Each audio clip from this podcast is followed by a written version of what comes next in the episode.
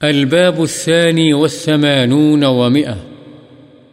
باب استحباب تحسين الصوت بالقرآن وطلب القراءة من حسن الصوت والاستماع لها. قرآن کو خوش آوازی کے ساتھ پڑھنے کا استحباب اور خوش آواز شخص سے قرآن پڑھنے کا مطالبہ کرنے اور اسے توجہ سے سننے کا بیان۔ عن أبي هريرة رضي الله عنه قال، سمعت رسول الله صلى الله عليه وسلم يقول، ما أذن الله لشيء ما أذن لنبي حسن الصوت يتغنى بالقرآن يجهر به، متفق عليه. معنى أذن الله أي استمع. وهو إشارة إلى الرضا والقبول. حضرت ابو حریرہ رضی اللہ عنہ سے روایت ہے کہ میں نے رسول اللہ صلی اللہ علیہ وسلم کو فرماتے ہوئے سنا، اللہ تعالی کسی چیز کے لیے اس طرح کان نہیں لگاتا، جس طرح وہ اس خوش آواز پیغمبر کے لیے کان لگاتا ہے۔ جو قرآن کو غنا کے ساتھ اونچی آواز سے پڑھتا ہے، بخاری و مسلم۔ اذن اللہ یعنی کان لگاتا ہے کہ معنی ہے، سنتا ہے۔ اور یہ اشارہ ہے کہ ایسے پڑھنے والے سے اللہ خوش ہوتا ہے اور اس کے عمل کو قبول فرماتا ہے۔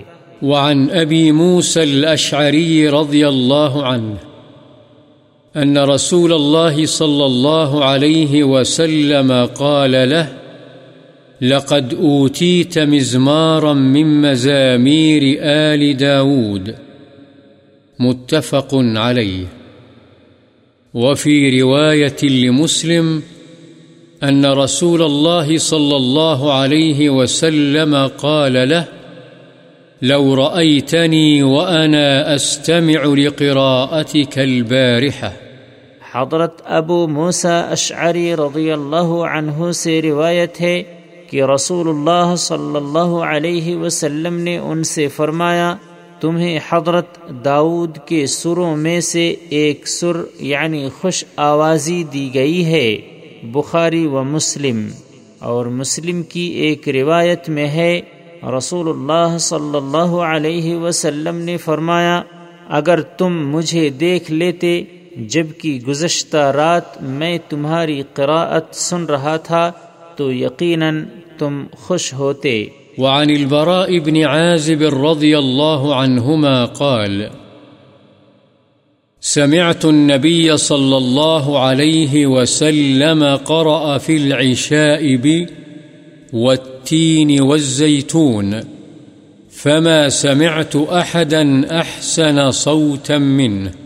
متفق عليه حضرت برا بن عازب رضی اللہ عنہما سے روایت ہے کہ میں نے رسول اللہ صلی اللہ علیہ وسلم کو عشاء کی نماز میں سورہ والتین والزیتون پڑھتے ہوئے سنا، چنانچہ میں نے آپ سے زیادہ اچھی آواز والا کوئی نہیں سنا، بخاری و مسلم۔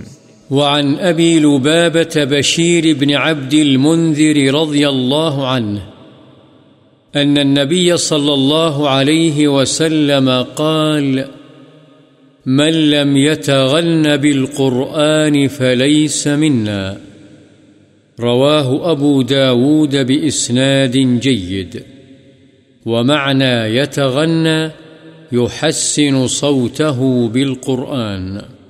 حضرت ابو لبابہ بشیر بن عبد المنظر رضی اللہ عنہ سے روایت ہے، نبی کریم صلی اللہ علیہ وسلم نے فرمایا، جو قرآن کو غنا کے ساتھ نہ پڑھے، وہ ہم میں سے نہیں۔ اسے ابو داود نے جید سند سے روایت کیا ہے۔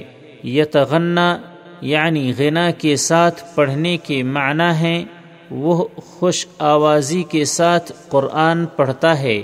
وعن ابن مسعود رضي الله عنه قال قال لي النبي صلى الله عليه وسلم، اقرأ علي القرآن۔ فقلت يا رسول الله أقرأ عليك وعليك أنزل قال، إني أحب أن أسمعه من غيري۔ فقرأت عليه سورة النساء حتى جئت إلى هذه الآية.